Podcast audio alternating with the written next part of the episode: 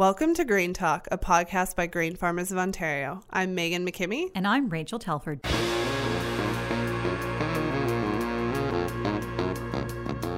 Here are your grain headlines for Friday, November 30th. Uh, so, Grain Farmers of Ontario continues to work on the issue of DON and corn this year. Um, and one thing we're doing is uh, working with the Ontario Corn Committee. So, OCC has two projects they're working on right now. One of them is uh, taking trials from across southwestern Ontario, and they're looking at DON. So they're hoping uh, this will help them get more information on factors associated with DON production, uh, different tolerance in hybrids, consistency of tolerance across different environments, and what growers can do to help reduce their risk.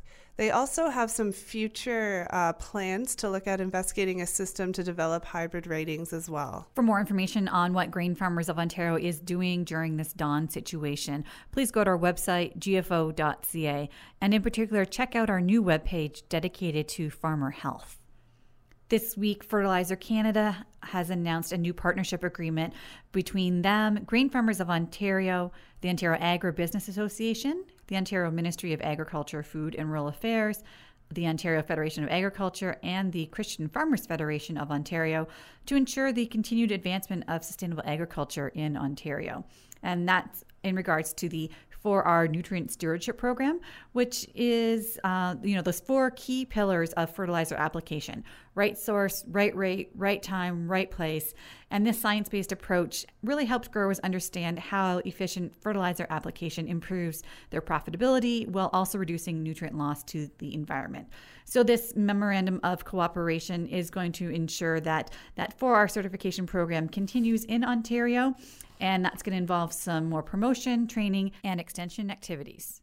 Um, as well, Grain Farmers of Ontario is supporting the new Ontario Agriculture Task Force, and we want to congratulate the Ontario government, OMAFRA, and Ernie Hardeman on these plans to land, uh, launch uh, the Agriculture Advisory Group that will uh, have important perspectives on agriculture in upcoming policy uh, discussions. And so, this task force is something we asked for uh, back in May when we had an election asked. So, we're happy to see that going into play. And the task force should meet regularly to discuss issues that impact agriculture, like trade, and uh, they'll provide input on some crucial crucial decisions. So, um, as well as trying to keep them from imposing any additional regulatory burden on farmers and agribusiness. So we're, we're happy to see this task force go into play. AgScape, which is the Agriculture in the Classroom program, needs your help. They want to raise $20,000 in order to train new teacher ambassadors that can deliver free food and agriculture lessons in classrooms across the province. Now, they they have only raised so far just under $1,000 of that $20,000 goal. So we do encourage you to go to gofundme.com and uh, contribute to their campaign because you know agriculture is a growing industry and we really need students to be aware that there are exciting opportunities and careers within agriculture in the future. And like you said uh, agriculture education is really important and it's something we're working on at grain farmers of ontario and agscapes um, helped us with some curriculum in the past. We have uh, teacher programming that goes out to different grades, and Agscape gave us a, a, a good help with that, getting uh, it tailored to their curriculum. So it's a, a good cause to try and support. Now, are you feeling stressed out, Maegan? A little bit when Mark isn't here to help us with producing things. because coming up next on this podcast, we're going to talk to Kathy Somers about how farmers can help handle their stress levels. Uh, right now, in particular, we're dealing with this, this uh, DON situation and just some tips and tricks on how you can uh, improve your mental health.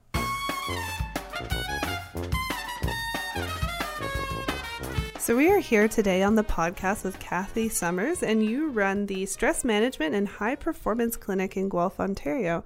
Um, and we thought this, we've been talking more about farmer health uh, recently at Grain Farmers of Ontario, and we thought this would be a great topic for our podcast. Um, but as we always like to know a little bit more about you, how did you get uh, working in this field? Well, I grew up on a farm family and I went to the University of Guelph because I was really interested in the human kinetics program, the relationship of our brain and our bodies working together for promoting good health and what are the factors when my health isn't so good.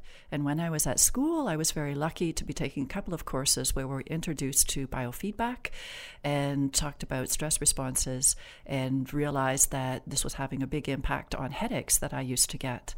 And the more I began exploring that avenue, I began decreasing my headaches more and more. And I actually didn't know this when we first found out about you. So you grew up on a farm or in a farming community? Yes. Oh, very cool. And and where was that based out of? Near Ingersoll, Ontario. And um, what do you currently do at the uh, stress management clinic?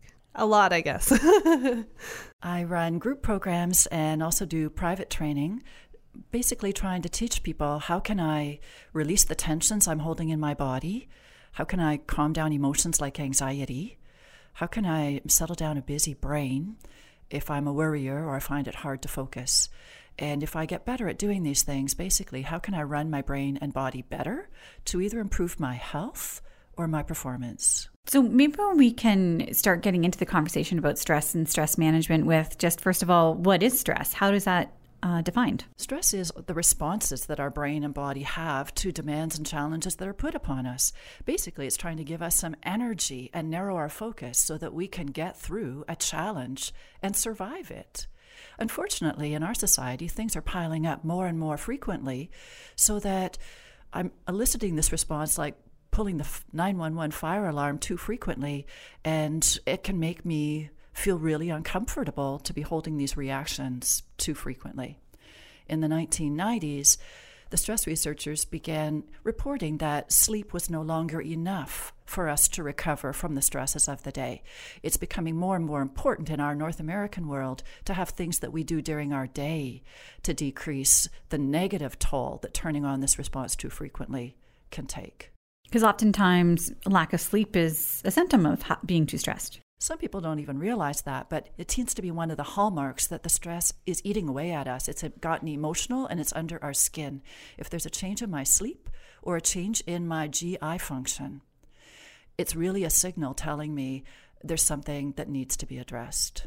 And I guess that's one of the really important things that we've been talking about at Grain Farmers of Ontario is actually recognizing that you are experiencing stress and some people might not even realize what all those symptoms are. So what what should they be looking for? There's such a myriad of symptoms, and everybody's going to be different. For some people, it's very much physical. They are aware that they're holding a lot of tension in their muscles, they're getting knots in their neck, there's more headaches, jaw tension, maybe stomach upsets.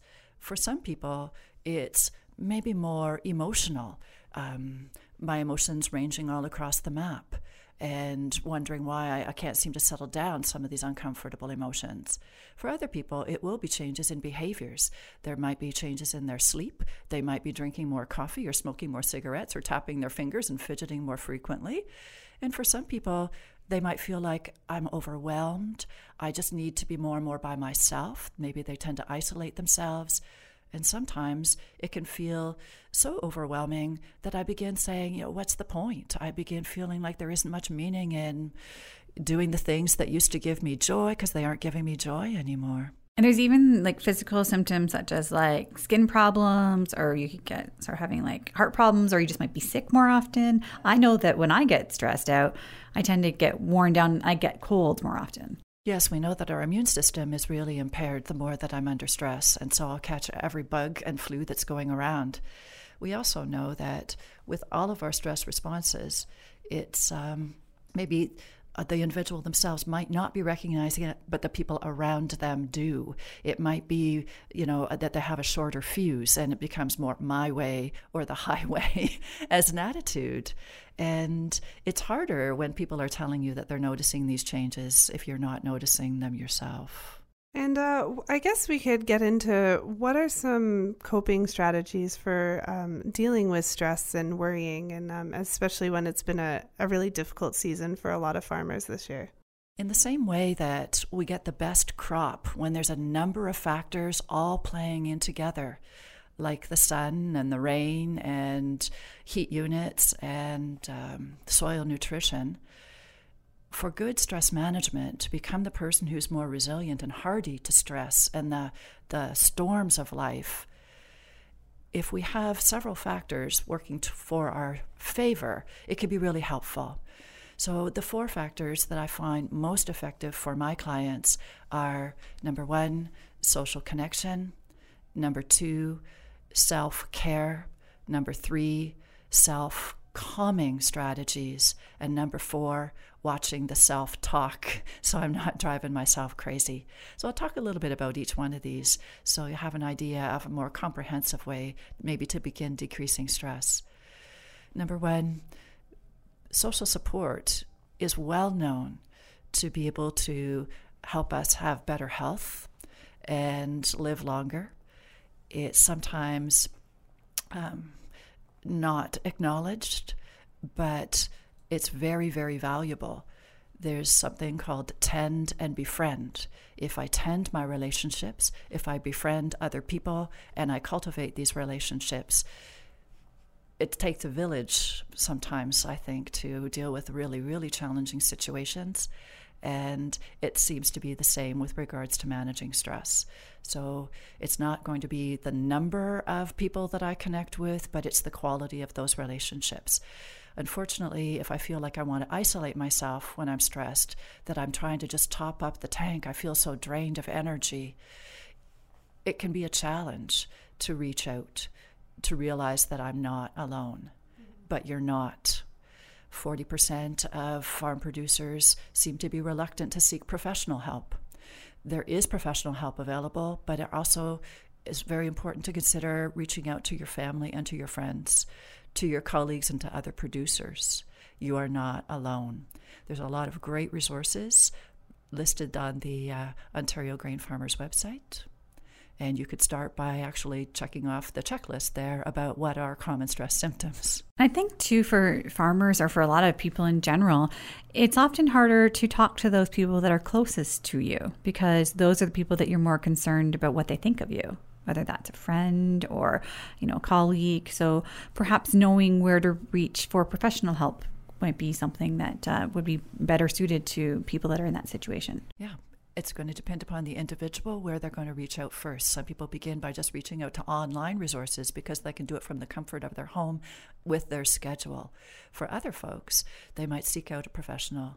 Funnily enough, many of my clients say that when they begin saying in, in a trusted family relationship, or a friend relationship that they've been experiencing something going on with anxiety, for example, or certain thoughts in their head, they're often very surprised to find out that the person they're talking to says that they themselves have experienced exactly the same thing, or they know other people within the family who have. And they say it takes a big weight off their shoulders because they realize they are not the only one. I think that's important why we keep saying you are not alone. You're not alone in dealing with stress, but you're also not alone in being the only person that has stress. And I don't know why everybody thinks that they're the only one that deals with it seems to be a common common thing. And sometimes we feel that we should be strong, and that's even more pronounced in people who tend to be perfectionists. They feel that they should be able to use their own resources and come up with solution to every problem themselves. Unfortunately, why reinvent the wheel. If other people have got a better wheel uh, why don't we why don't we go to our toolbox and see what the professionals what our friends and family what our colleagues are using? Let's put as many tools as we can into our own toolbox and we don't have to make all the tools ourselves. And I think too, for a lot of our farmers, they might not think of it, but um, there, we have a number of uh, directors and delegates that have even online said that they're more than willing to to be a resource or like please reach out to them. So like like Rachel said, it doesn't necessarily have to be your neighbor. If there's someone that's put that out there, then it's a it's a great idea to take them up on that offer. I think. So, what other techniques, I guess, um, can farmers use? And you know, you had mentioned a few more that we can chat a bit more about. It's very important to consider how I can look after myself. We know that if I am short on sleep, there's a huge impact on my body, but also mentally if I'm just short on sleep one night, the following day, I am more prone to recall only the negative things that happened that day. It is very, very difficult to remember anything positive that happened that day. And this is all due to just lack of sleep for one night. You could see how this can lead to feeling more down if all I can see and remember are negative things. and maybe leading to becoming more depressed or more anxious. Anything that I can do to protect my sleep is helpful. So, the biggest tip I usually share with people to start off would be to take the pressure off. If I'm telling myself I've got to fall asleep right now, I need all my energy for tomorrow, it's a really big day. I know that sounded pretty calm in my tone, but if you heard the words, I literally said, I've got to fall asleep now. And I sound like the Army drill sergeant. I'm talking in a very demanding tone. It's very rigid. Got to, now, have to.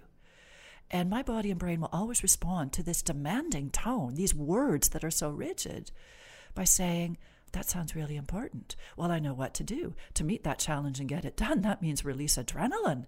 But adrenaline pumps our body up and it makes our brain race. And research tells us it will take three times longer for us to fall asleep if I'm saying I have got to fall asleep right now, that it's urgent or so important that I get back to sleep if I've woken up in the night. And so we want to take that pressure off. Instead of talking like the Army drill sergeant, when I'm in bed, it's much more helpful to say, It's so nice to just rest. To rest and slow down my breathing, to rest and relax my muscles, especially around my eyes and my jaw, to rest and be warm and cozy underneath the blankets, because it's when we rest that sleep overtakes us. When I run my Better Sleep program and I ask people if they've ever fallen asleep in front of the TV or reading a magazine or in a boring meeting, almost everybody puts up their hand. In those situations, they're not saying they've got to fall asleep. In those situations, they're saying, Oh, it's so nice to just rest after the day I had today. It's so nice to sink down into this chair and be entertained by a mindless show. And so the real key to set the stage for sleep to overtake us is to rest our brain and to rest our body rather than demanding that sleep has to come. Think about just resting your brain and resting your body.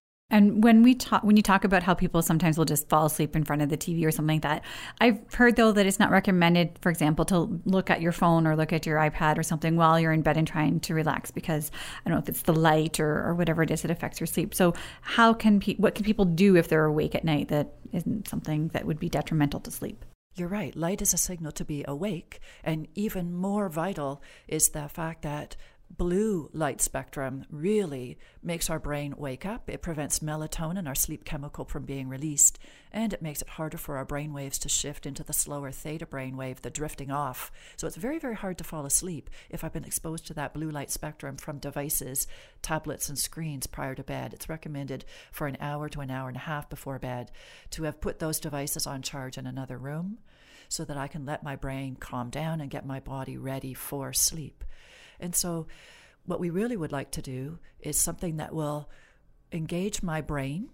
So I stop thinking about my worries. I stop thinking about my day. I stop thinking about tomorrow's to do list or the plans for the holidays.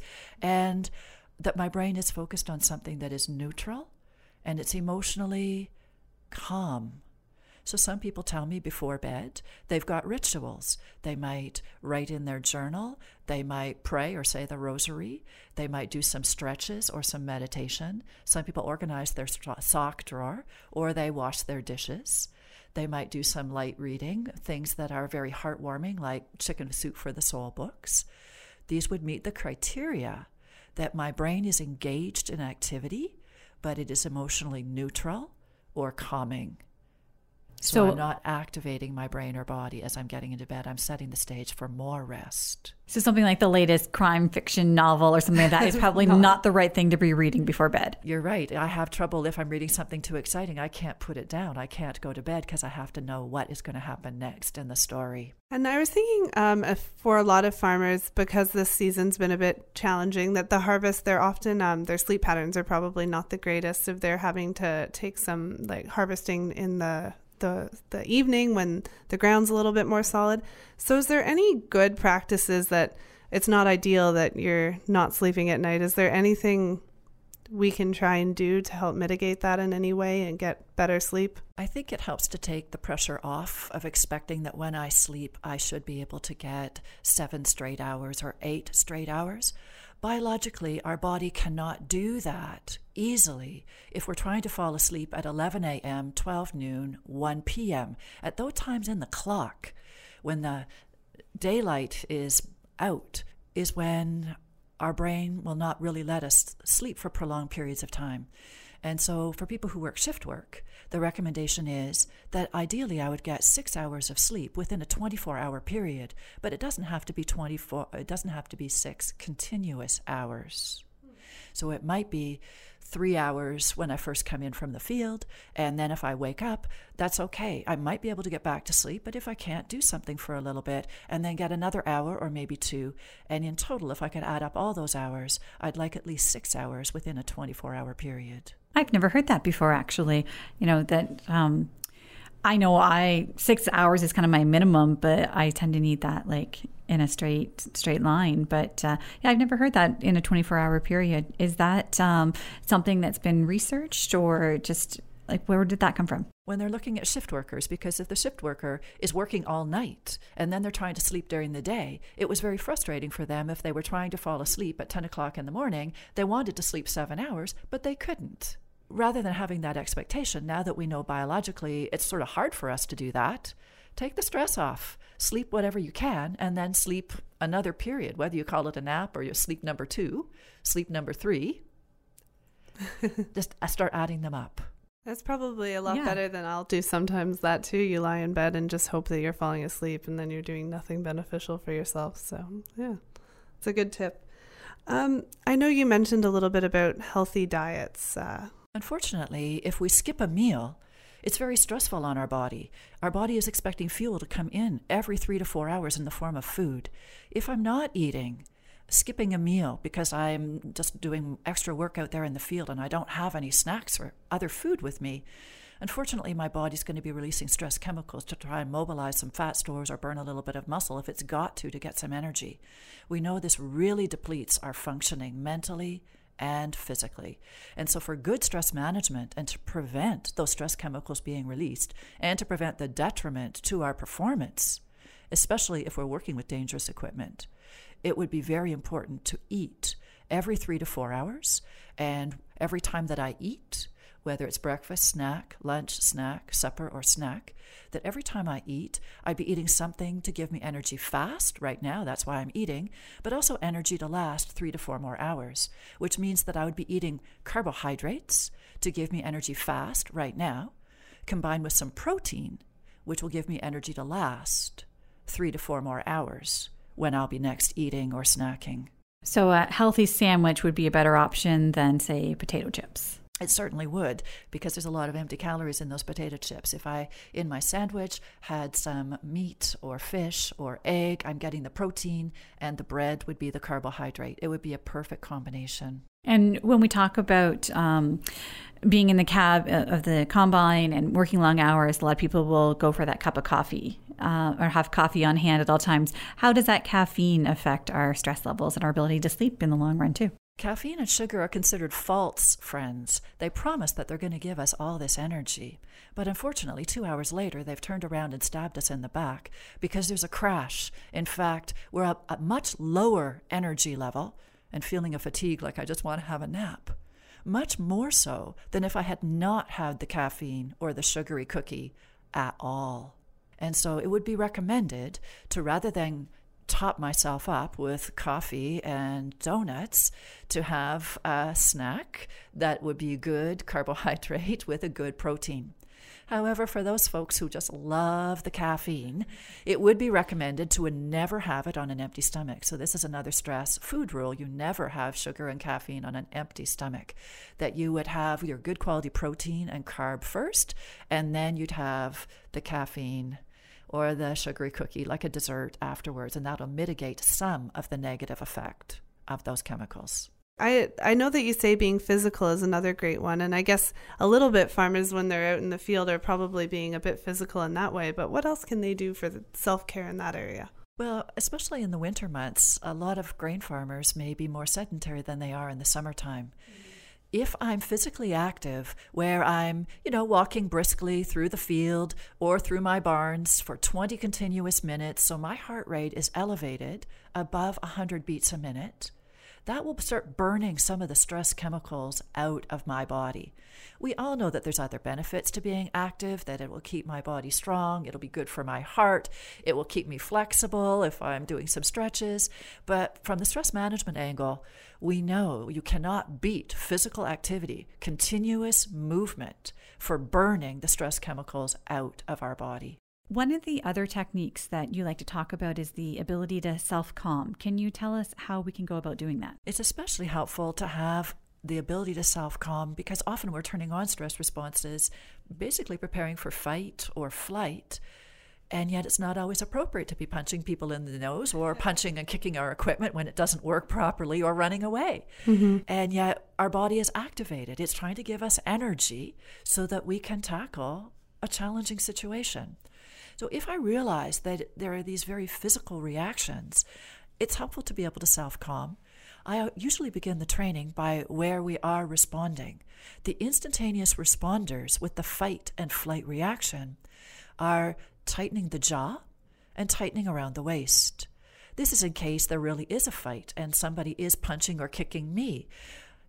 If you trap a wild animal and it wants to get away, it will try to bite you and so we're programmed exactly the same way. There can be a lot of tension in the jaw. We also will tighten around the waist in case a kick or a punch lands below the protective rib cage and thus create some damage and maybe some lethal injury to our internal organs.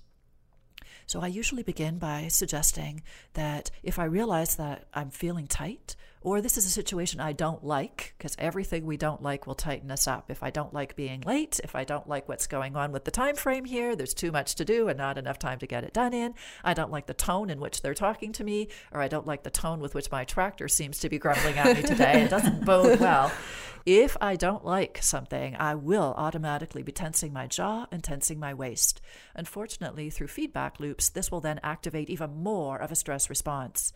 If it is not appropriate to punch, fight, or run, then I want to dial back this reaction. So, teeth apart, release any pushing that might have been creeping in through the tongue. And with my jaw remaining relaxed, let go of the tension or the pulling in of my stomach so I can actually breathe from that area around my waist.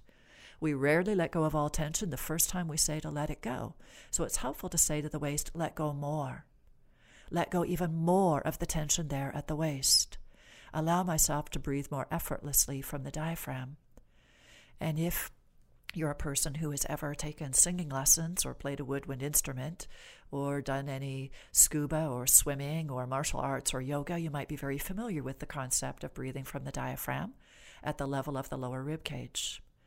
If I could start breathing from the diaphragm, so I'm breathing low in my trunk from my waist rather than overusing the shoulder muscles, which are part time helpers that will come in the more tense I am around my stomach. Once I'm breathing from my diaphragm, it would also be helpful to slow down my breathing because another part of the stress response is I'm speeding up my breathing, or I'm holding my breath, or I'm lengthening the inhale to get more oxygen because I think I'm going to have to be moving or fighting very soon. To calm ourselves, after relaxing the jaw and the waist. It's helpful to slow down my breathing and get the breath out longer than the breath in. In fact, if I could practice over three to four week period, if I haven't done any breath training in my past, so that I could comfortably get so slow that I'm breathing in for four seconds and out for six seconds, literally seconds on the clock. I know some people count fast and some people count slow inside their head. But literally, breathing in for four seconds and breathing out for six seconds seems to be the sweet spot that kickstarts our parasympathetic nervous system, which is the part of our nervous system that calms us down. If I was to breathe like this, with more relaxed muscles, for three minutes, it seems to start decreasing some of the inflammatory responses in my body. It begins beefing up my immune system just a little bit and doing some really heart healthy things. And if I was to do breathing slowly like this for seven minutes minimum, if I've been prone to anxiety, it might start decreasing some of those sensations of anxiousness, the pressure across my chest, the palpitations or skipped beats of my heart, feeling like it's a tight band of pressure on the upper part of the trunk, or hard to concentrate or focus, my mind going blank sometimes. Though it sounds very simple, but it can be profoundly effective if I could just start by relaxing my jaw, teeth apart, release the pressure from my waist so I can breathe from the diaphragm, and then slow down my breathing so it's in for four seconds and out for six. I think that's really helpful. Even just as you were talking, I was, I was starting to do that, lot, yeah. and I was like, I wasn't really that stressed, but I kind of feel a bit more relaxed because I was, I was practicing a bit yeah. as you were talking. Many people tell me if they start doing this, every time they sit down on that tractor seat, every time they're stopped at a red light in traffic, every time they're waiting for their computer to warm up or the printer to print off that material, every time they're waiting in line, if they do it frequently during the day, they begin noticing that they're not holding so much tension. Physically, they start feeling a lot better. And um, I know you had mentioned earlier about physical symptoms, and we talked a little bit about headaches, and you had you had mentioned that too as an interest. So, um, if you're experiencing headaches, and how does that relate to stress, and what can you do for that? Headaches can be triggered from a variety of different things. It can be triggered from tight muscles, and so people who tend to squint their eyes a lot during the day, or maybe their glasses are not a good prescription for them anymore. It could be from clenching the jaw, which is very much a primary stress response. Every time something happens we don't like, we tend to clench our jaw a little bit. For some folks, they're hiking their shoulders up around their ears. There's a go, go, go kind of person. And the tension in their neck and their back and their shoulders over a long period of time is actually leading to a headache. For some people, it's not just tension related, that can be the trigger. It could be that they're holding their breath, or they have a poor breathing pattern during the day, or perhaps consuming certain foods. Uh, many people will know the migraine triggers certain foods like the red wine, the pickled caffeine. herring, the old cheese, the caffeine, the chocolate. These foods constrict the blood vessels. Poor breathing patterns can also constrict the blood vessels. And for people prone to migraine headaches, this is a trigger. If I skip a meal, that may also result in the release of stress chemicals that will constrict the blood vessels and can be triggers. So, a multiple of uh, possible triggers for headaches. And so I know I sound like your grandma when I say if you want to really decrease the headaches and you want to decrease the stress, it would be really helpful to make sure you're getting a, a, full night's sleep and you're protecting your sleep as much as possible, that you're eating quality food every three to four hours, that you are moving your body and exercising, and that you're decreasing the tension that you're holding in your body and you're breathing well but grandma was right. These things work. And um, I know another uh, point you had uh, pointed out earlier was self talk. So, can we go through that a little bit? We talk to ourselves all the time inside of our head, and most of the time we aren't very aware of it. I was mentioning earlier about when I'm in bed, how I might become very demanding, saying, I've got to get to sleep now. And that if I change that talk, it actually will be easier to drift off to sleep. I take the pressure off. One other thing that really commonly comes up with my clients is that they start worrying. You know, what if this is a real problem? what if it's worse than that? What if it impacts my bottom line financially? What if it impacts how things go next year on this farm? What if it begins tearing down my health because I'm already getting these colds and I'm not sleeping very well and I'm getting more headaches? And what if I can't get on top of it? And what if, what if, what if? Scarier and scarier scenarios. This is called catastrophizing. I'm not stopping the talk. I'm thinking about something that is scarier. What if is one of the scariest phrases that I know. It really ramps up anxiety and it turns on stress reactions. The problem with all this is that our brain is built with a negativity bias.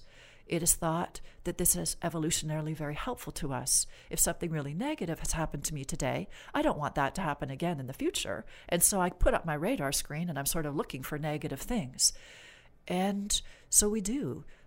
At the end of the day, more easily remember the negative things. When I get in from the day and my family asks me how were things, the easiest thing to remember are all the hassles and the irritants and what broke down and how somebody got on my case and the timing didn't work. And it's much harder to remember the positive things that happened. Similarly, if I think about a problem, what if this crop is a total failure? What if there's further impacts? What if our brain's not going to let go of this thought? Like Velcro, our brain is going to hold on to it because what our brain really wants us to do is to survive. It wants us to come up with a plan to get through this situation, to weather that storm. But unfortunately, we're working with that negativity bias, which makes us prone to overestimating how bad it could be, the example that I was just giving earlier. And we also are prone to underestimating our ability to deal with it. And we also are more prone to ruminating on the problem. And that term ruminating comes from ruminant animals who have more than one chamber in their mm. stomach when they eat the grasses and they start chewing their cud. Ruminating means mentally human beings are chewing their cud or they're chewing over that one thought again and again and again. And if we're chewing over just the problem and how bad it can be and start thinking about what if it gets worse, we're stressing ourselves more. Mm. It helps to be aware that we've got this negativity bias and to begin to intervene is especially helpful if I take a piece of paper. If I've got to be a worrier and worry anyways, at least let's worry right. W R I T E. On the piece of paper in the first column, I write down what is the problem? What if realistically this is the situation that I'm facing? I write down all the legitimate concerns. But most importantly, I write down in the second column what am I going to do to cope with this? How am I going to handle this to get through it. And sometimes we have to end up writing down, I'm not in control of this situation. I do not control the weather. I cannot control the vomitoxin. I cannot control the economy. But I can control myself and my reactions in this situation. What can I do to stay physically strong? So I could protect my sleep time, be physically active, and make sure that I'm eating nutritiously every three to four hours. I could contact family and friends, and I don't always have to talk about my problems, but just the connection that I'm not alone in this life, that I am sharing good times or just pleasant talk about the weather with other people. And what's my plan? What is my plan? What can I work on on this farm to be effective over the next day, the next week, the next month? How can I learn from this to become a better farmer, a better entrepreneur? What lessons are there in here? And the tips to become stronger. So, the bottom line is that we have a negativity bias. We are prone to focusing on the negatives. But if that's all we do, we get more stressed and find it difficult to cope well in a situation to become more stress resistant, I recognize there are problems, but I say to myself, I will handle it. And I literally write down what steps I'm going to take to handle the situation, to work on this farm, and to look after myself and stay physically strong to get through this. And what would you recommend for farmers who, if they're at that point, they just can't see a way to work through it themselves, or you know that stress has led to maybe deeper anxiety or depression? Um, how do they recognize that they are in a position where they can't handle it themselves, and that that's okay that they might need help? Feeling like I'm stuck means it's time to talk to other people, um, pick their brains other farmers or role models, or maybe people that I've seen in a movie. You know, they handled a really tough situation and they seem to thrive in it. I don't feel like that. I feel stuck. I really don't know what the next steps are. Well, why try to reinvent the wheel if I've got no idea how to even start building a wheel? I'd like to talk to other people and find out what are they doing to get through the situation or what resources are they activating? Or are there skills that they are learning to help them economically or skills with their brain and body to cope with their reactions? So I would say reach out if it feels like I don't know what the next step is to take. Reach out if it feels like all the things I'm trying on my own to deal with the tension in my body or the headaches or the stomach upset or the sleep, if I've tried for a few weeks and it is not settling down, I need more tools in my toolbox. Usually, I would go to the hardware store and get more tools. Reach out and do exactly the same here. What tips would you have for maybe some family members that think that somebody they know might have an issue? Because some people mask the their problems by acting like everything is okay. Um, so, how would you encourage family members to support people who are maybe uh, feeling stressed but not admitting it? It's a challenging situation because it really depends upon each relationship and what the individual has found works well. I think feeling like I'm not alone, just knowing that there's somebody there who would hold my hand at the end of the day, somebody who would give me a hug.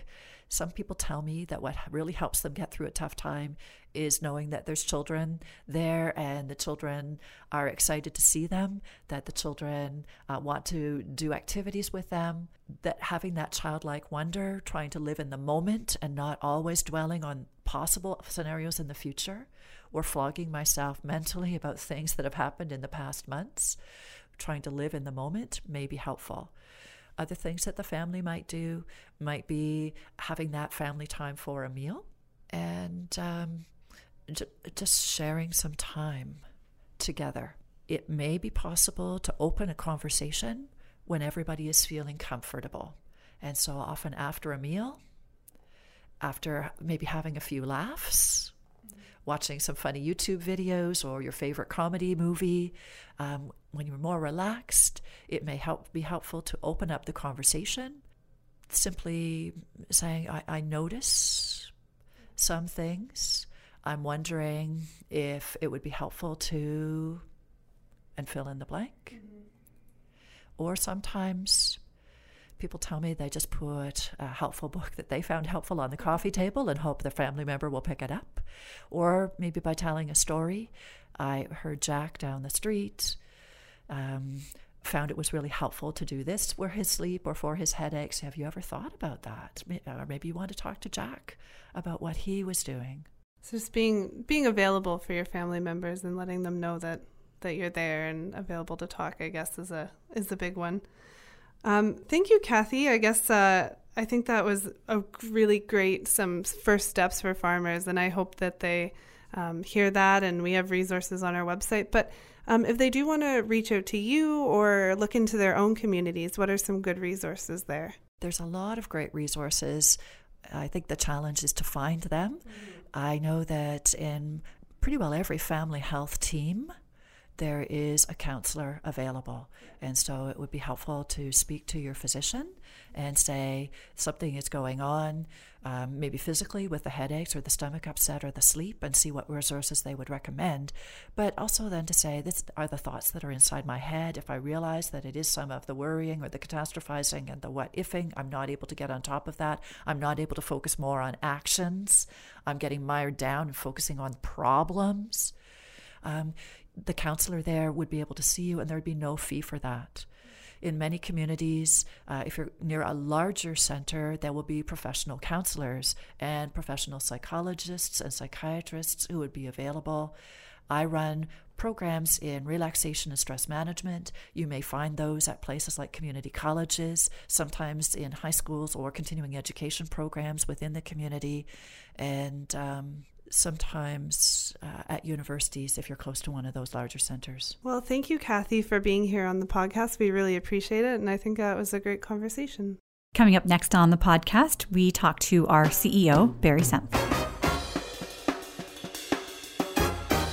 Joined today on the podcast by Barry Senft, their CEO at Grain Farmers of Ontario. And just this week, we uh, had an announcement from the government telling that they were going to put some funding to help uh, farmers with the DON issue. Can you tell us a bit more about that? Sure. Um, some CAP funding for the uh, issue that we have here in Ontario regarding the DON issue. So, um, uh, this this money is going to be uh, directed to uh, both helping and assisting farmers in the testing of uh, of their uh, of their corn crops so that they can and know uh, what they are exactly marketing as they search out markets for this uh, for uh, uh, corn that's infested by by DON. and I think that goes either towards the tests itself or Again, while we haven't seen exactly all the details or even the purchase of a tester, and that is also extended on to the feed industry and livestock industry, so that uh, who is a large customer of corn, of course, um, that they uh, have some tools to manage this issue. We have some money directed to that of uh, market development, uh, looking at different markets for uh, our corn crop. and uh, and that is uh, underway from a GFO perspective. That said, uh, some of these markets are uh, going to take a while to develop, and with that, uh, the corn has to be stored somewhere. So some monies have been de- dedicated towards uh, the storage of this crop because while those markets develop, going to take time. If we try and push that corn through the existing uh, infrastructure too quickly, it just you just farmers experience uh, significant discounts, and what we're trying to do is ease that up. And uh, with that, we've initiated the uh, um, almost a research uh, slash uh, additional storage, immediate storage, with some grain baggers. And we've got uh, one that started in the Lindsay area yesterday, one that we've leased, working with farmers in the industry on that one. we have two in the process of being delivered from the west. Uh, they left the West yesterday. Hopefully, we'll have them running uh, up and running by noon on uh, on Monday. And then uh, the the uh, other initiative that was announced was some money dedicated to the full value chain. Uh, the first three areas were monies just dedicated to farmers and to and then through to the GFO as an organization. This fourth category is money that can be accessed by the entire value chain for again a number of different issues, both shorter term and longer term, as it um, as it pertains to the DON issues. So, uh, I think um, money that's uh, going to be well used and well directed, but uh, compared to the loss that some farmers are facing. Um, there's still a significant uh, gap uh, from that perspective. Do you think that this announcement by the government, federal and provincial, is a result of the meetings that we've had with them and sort of our involvement and, and what we've put forward at that meeting that was held a couple weeks ago with Ernie Hardeman? Oh, absolutely. We've uh, our, we've started we started our discussions with the minister exactly one month today. I think it was the 29th. If today's the 29th, uh, we started that uh, with a uh, conference call with the minister, giving him and his staff an, uh, an update or a heads up on uh, that there was going to be a significant issue here. The following week, we had the tour uh, over at Kevin Armstrong's farm, and with that, the idea of coming up with the industry meeting. And I think then following that next week, the industry getting together. Uh, and talking about the issue, and in the following week, uh, we started discussions with the with uh, OMAFRA and uh, coming to the result of uh, what was announced yesterday. And that sort of leads into now there's this agriculture task force that's been announced at the provincial level, um, which I guess going forward will continue the collaboration between um, commodity groups and others in agriculture with the province. Well, I, you know, this is was this was an election asked by GFO. Uh, to the uh, in through the provincial election back a few months ago, is that there be a uh, a senior advisory committee to the minister and through to the premier about uh, uh, issues of how we recognize agriculture as a significant contributor to the economy of, uh, of Ontario. One of the things, and I think you just seen this this past week, of uh, some of the other significant uh, contributors to the economy, uh, the issue with that is they can up and move somewhere else to do business at less cost can't move farmland.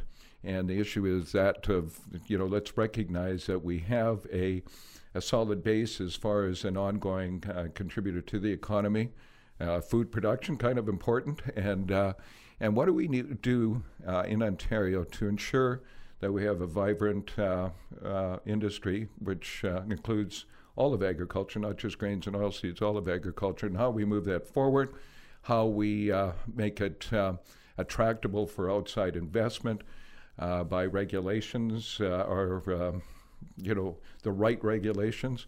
And so I think this advisory committee, we thank the government uh, for forming this because I think it's important uh, as we move forward to have the right uh, environment uh, for agriculture to continue as a contributor and to increase that as maybe we see some of the other industries exit Ontario.